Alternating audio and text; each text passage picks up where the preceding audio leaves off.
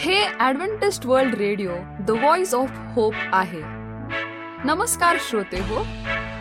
श्रोते हो जीवन ज्योती या कार्यक्रमात आपला हार्दिक स्वागत. जीवन ज्योती ह्या कार्यक्रमाविषयीचे प्रेम जे आपण पत्राद्वारे एस एम एसद्वारे कळविता त्याबद्दल आम्ही आपले आभारी आहोत. श्रोते हो आजच्या कार्यक्रमामध्ये आपण ऐकणार आहोत सुमधुर गीत. बाळ मित्रांसाठी गोष्ट आणि पवित्र शास्त्रावर आधारित संदेश. चला तर श्रोते हो आजच्या कार्यक्रमाची सुरुवात करूया या सुमधुर गीताने.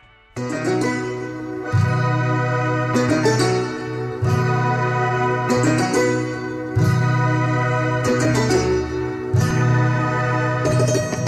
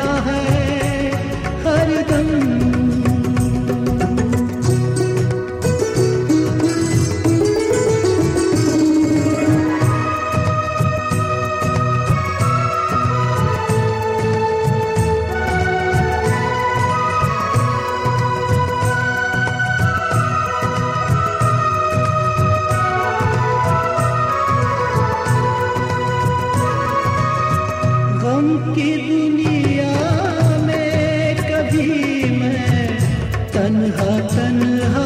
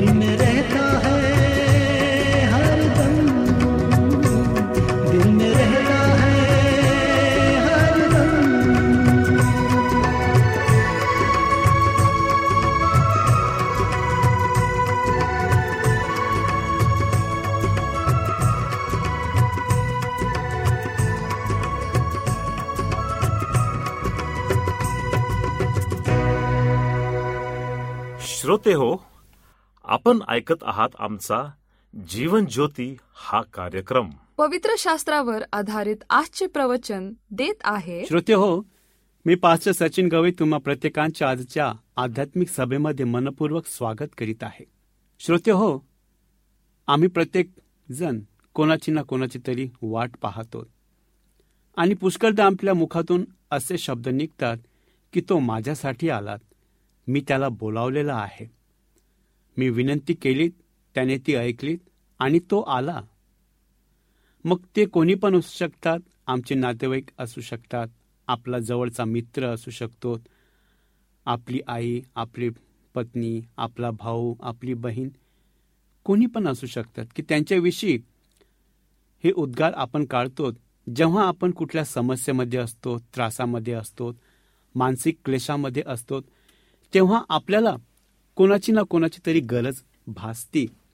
त्या कठीण प्रसंगातून बाहेर येण्याच्यासाठी. हे तर झालं जगिक जीवनाविषयी.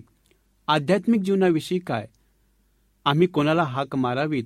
आणि कोण आमच्यासाठी येतात? आणि कोण आमच्यासाठी आलात? असं काय आमच्या जीवनामध्ये घडलं की त्याला येण्याची आवश्यकता आमच्यासाठी पडलीत? ह्या सर्व प्रश्नांची उत्तरं आज आपण शोधणार आहोत. चला तर श्रोते हो आपण आपले पवित्र शास्त्र उघडूयात आणि आजच्या संदेशावरती मनन आणि चिंतन करूयात.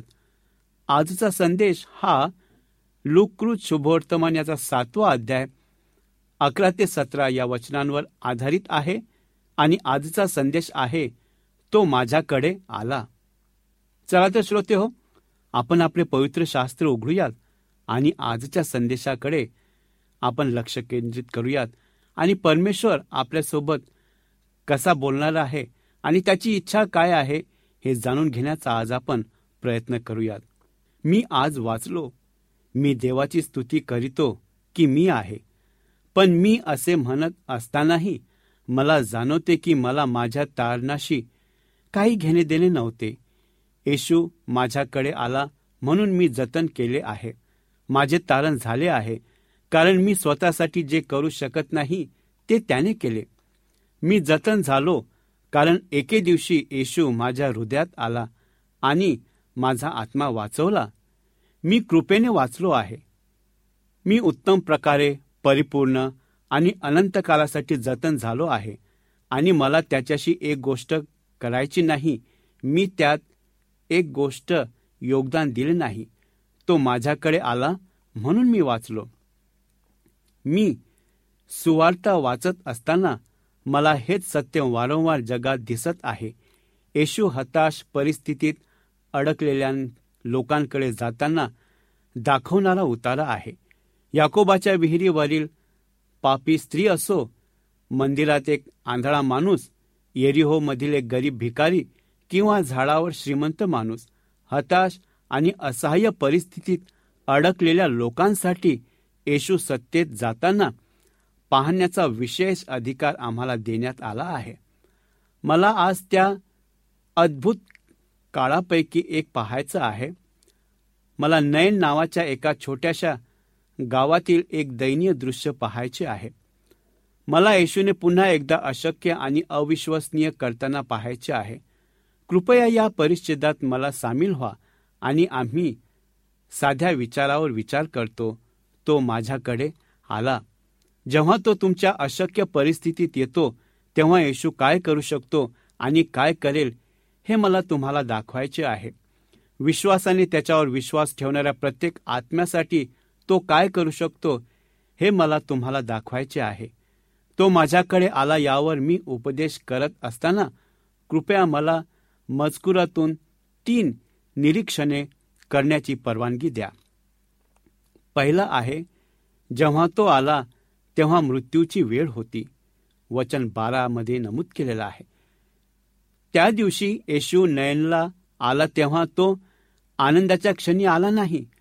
मोठ्या शोकाच्या आणि शोकाच्या वेळी तो आला. नयन या नावाचा शाब्दिक अर्थ सौंदर्य असा होतो.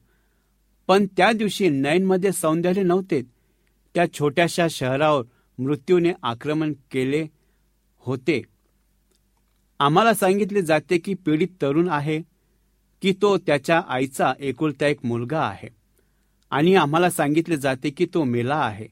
शोक करणाऱ्यांचा मोठा जमाव शहराच्या वेशीतून एका छोट्या स्मशानभूमीकडे जात आहे. जिथे त्याला दफन केले जाणार आहे. त्या दिवसाच्या प्रथेप्रमाणे शहरातील लोक जे करत होते ते थांबले होते आणि अंत्ययात्रा शहरातून मार्गस्थ होत असताना त्यात सामील झाले होते. आई समोर असती. उघड्या शवपेटीत वाहून नेणाऱ्यांनी तिचा पाठलाग केला असता. त्यात तिच्या मुलाचा मृतदेह होता. त्यांच्या मागे त्या मुलाच्या मृत्यूवर शोक व्यक्त करणारेही असतील. हे लोक रडत असतील. रडत असतील आणि शोक आणि शोक या वाक्याचा उच्चार करत असतील. आणि काही मित्रजन आणि नातेवाईक असतील. मुलाच्या मृत्यूबद्दल शोक व्यक्त करण्यासाठी इतरांना पैसे दिले असू शकतील असं आपल्याला वाटतं. मागच्या बाजूला असणारे हे शहराचे लोक असायचे जे मृताचा आदर दाखवत होते. येथे एक तरुण माणूस आहे ज्याचे जीवन मोठ्या क्षमतेने भरलेले होते. कदाचित त्याला लग्नाची आणि मुले होण्याची आशा होती पण आता तो मेला आहे. स्वतःला आणि त्याच्या विधवा आईच्या उदरनिर्वाहासाठी व्यवसायात जाण्याची योजना असेल पण आता तो मरण पावला आहे. जे डोळे तारुण्याच्या तेजाने उजळले होते ते आता मृत्यूने निस्तेज झाले आहे. आशा आणि स्वप्न पाहणारे ते मन आता मृत्यूच्या थंड मिठीत शांत झाले होते. हसणारा आणि रडणारा तो आवाज कायमचा शांत झाला. मृत्यू आला आहे आणि तो आपल्याजवळ असलेली सर्व क्रूरता आणि हृदयवेदना घेऊन आला आहे. परंतु एदेन बागेत मनुष्याने देवाविरुद्ध पाप केले तेव्हापासून मृत्यू हा मानवी अनुभवाचा भाग आहे. आदामाने देवाच्या मार्गाऐवजी त्याच्या मार्गावर जाणे निवडले तेव्हापासून मृत्यूने दांडी मारली आहे आणि जीवनानंतर जीवनाचा दावा केला आहे. हा आदामाला देवाचा इशारा होता. उत्पत्ती याचा दुसरा अध्याय आणि सतरा वचन आणि हा आदामाचा अनुभव होता. उत्पत्ती याचा पाचवा अध्याय आणि पाचवं वचन. एलिया आणि हनोक्काचा अपवाद वगळता आजवर जगलेल्या अथवा आजवर जगलेल्या किंवा जन्मलेल्या प्रत्येक मानवाचा तो अनुभव आहे आणि तसाच आहे. मृत्यू आणि त्याची वेदना हे मानवी अनुभवाचा भाग आणि पार्सल म्हटलं तरी चालेल. नैन येथे जे घडले तेच पुरुषाच्या बाबतीत घडत आले आहे. मृत्यू आला आहे.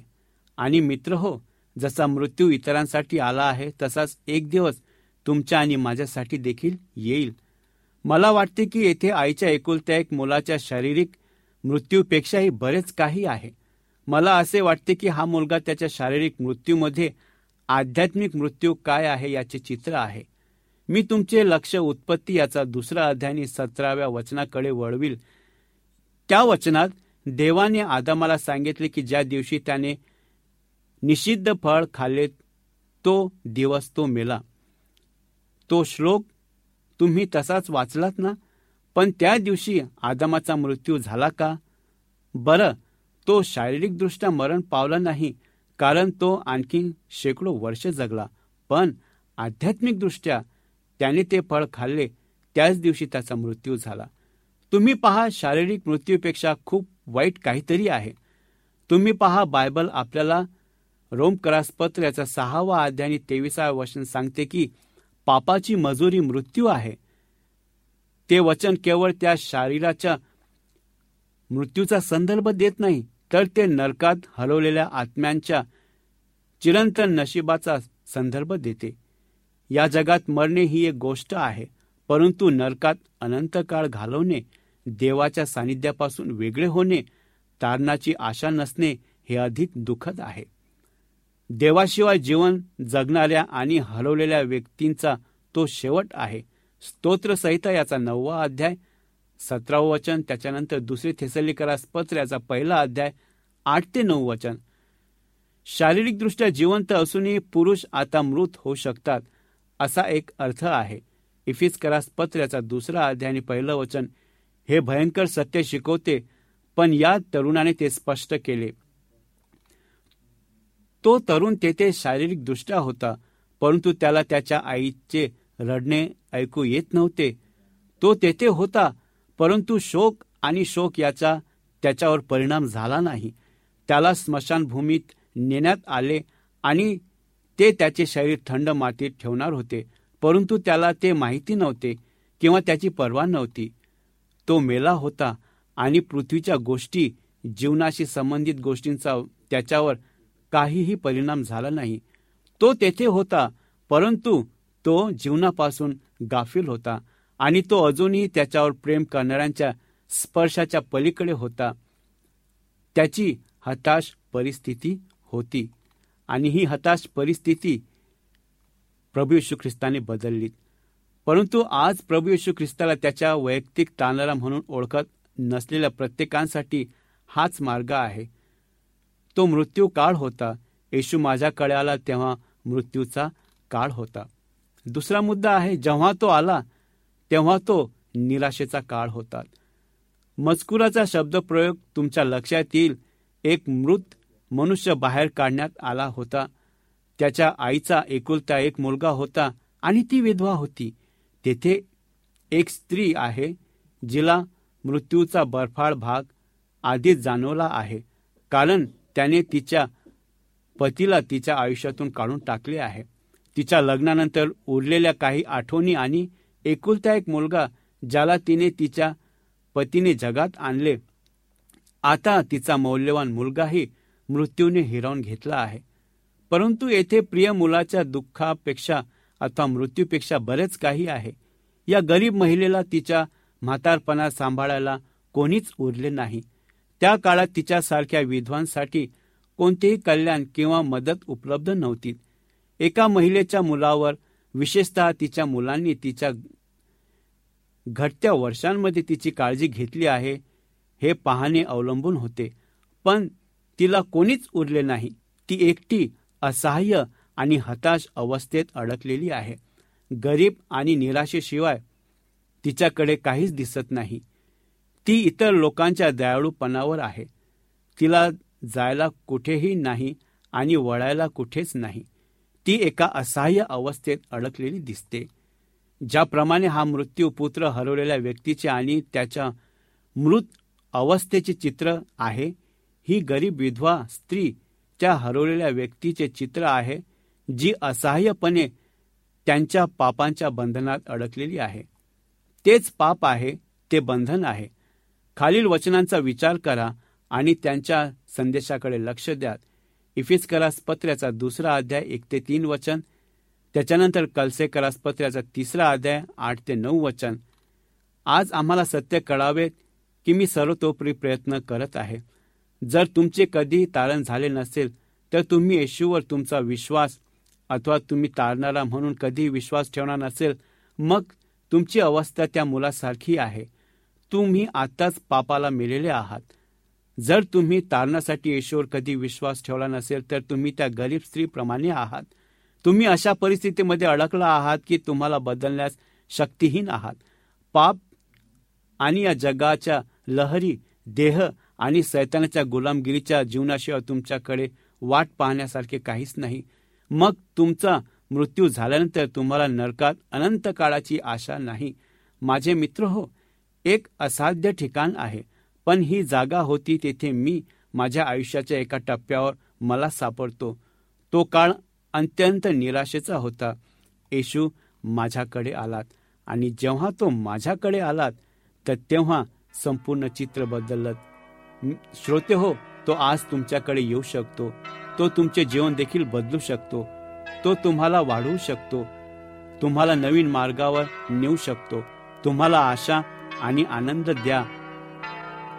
आज तुम्हाला त्याची गरज आहे का? तो येथे आहे. जर तो तुमच्याशी बोलत असेल तर त्याचा अर्थ तुम्ही जेथे आहात तिथे तो आला आहे. तो तुमच्याकडे फक्त एवढंच विचारतो की तुम्ही त्याच्याकडे विश्वासाने पहा आणि तो त्याच्या कृपेने तुम्हाला वाचवेल. आणि हे समजण्यासाठी देवबाप आपल्याला सहाय्य आणि मार्गदर्शन करू. आपण प्रार्थना करू.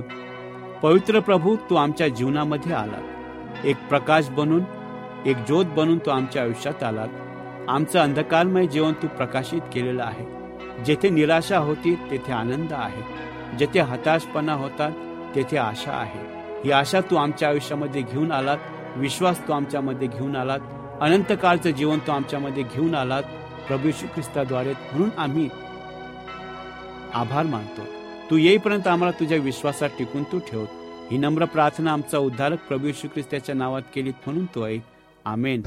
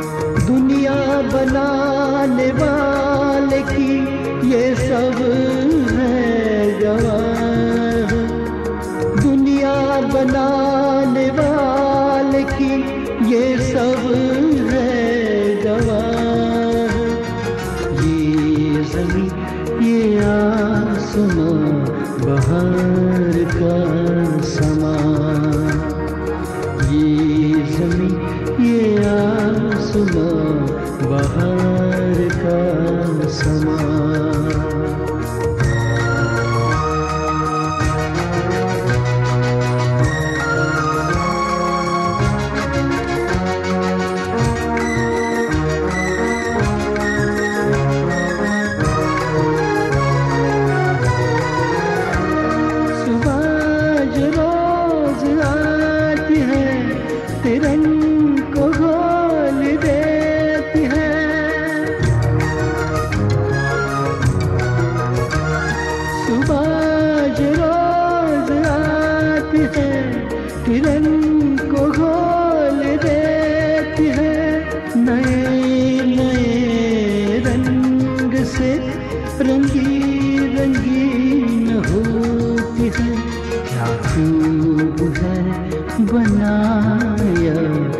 प्यारा जहाँ क्या खूब है बनाया ये प्यारा जहाँ दुनिया बनाने वाले की ये सब है गवाह दुनिया बनाने वाले की ये सब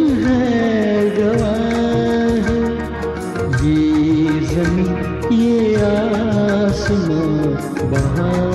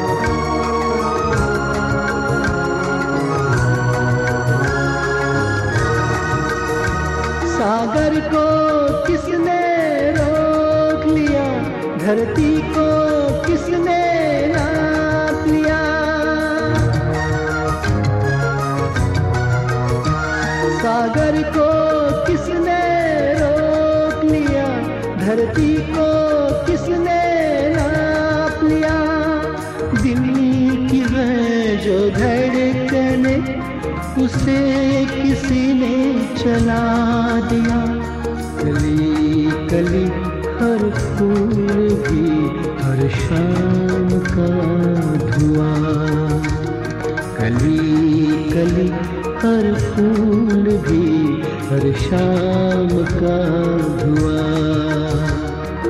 दुनिया बनाने वाले की ये सब है गवाह। दुनिया बनाने वाले की ये सब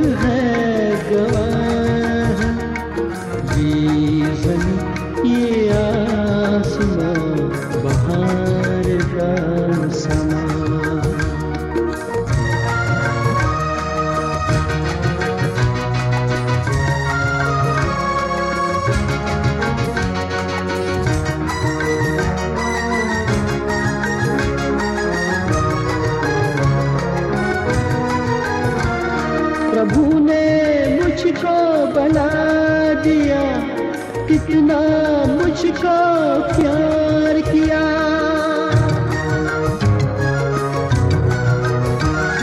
प्रभु ने मुझको बना दिया कितना मुझको प्यार किया। मेरे लिए जान देकर पापों से मुझको बचा लिया। जीवन मेरा, ये दिल मेरा ये मेरी जुबान जीवन मेरा ये दिल मेरा और ये मेरी जुबा। दुनिया बनाने वाले की ये सब श्रोता हो आपणाला ह्या प्रवचनाद्वारे लाभ झाला असेल असा आमचा विश्वास आहे. तेव्हा आपले अभिप्राय आम्हाला पत्राद्वारे एस एम एसद्वारे जरूर कळवा. आमचा पत्ता लिहून घ्या. Adventist World Radio Jeevan Jyoti post box एक चार चार सहा. पुणे चार एक एक शून्य तीन सात. महाराष्ट्र इंडिया. मोबाईल क्रमांक आठ शून्य एक शून्य शून्य चार सात आठ, सहा पाच। व ईमेल आय डी घ्या M A R A T H I R S A M C at the rate S U D A D V E N T I S T dot O R G तसेच आम्ही आपल्या शंकेचे समाधान करण्याचा पूर्ण प्रयत्न करू. शिवाय आपल्या समस्या असतील प्रार्थनेची गरज असेल तर आम्हाला पत्राद्वारे अथवा एस एम एसद्वारे किंवा व्हॉट्सॲपद्वारे कळवा. आम्ही तुमच्यासाठी प्रार्थना करीत आहोत. तर मंडळी पुन्हा आपली भेट ह्याच वेळी ह्याच मीटर बँडवर. तोवर नमस्कार.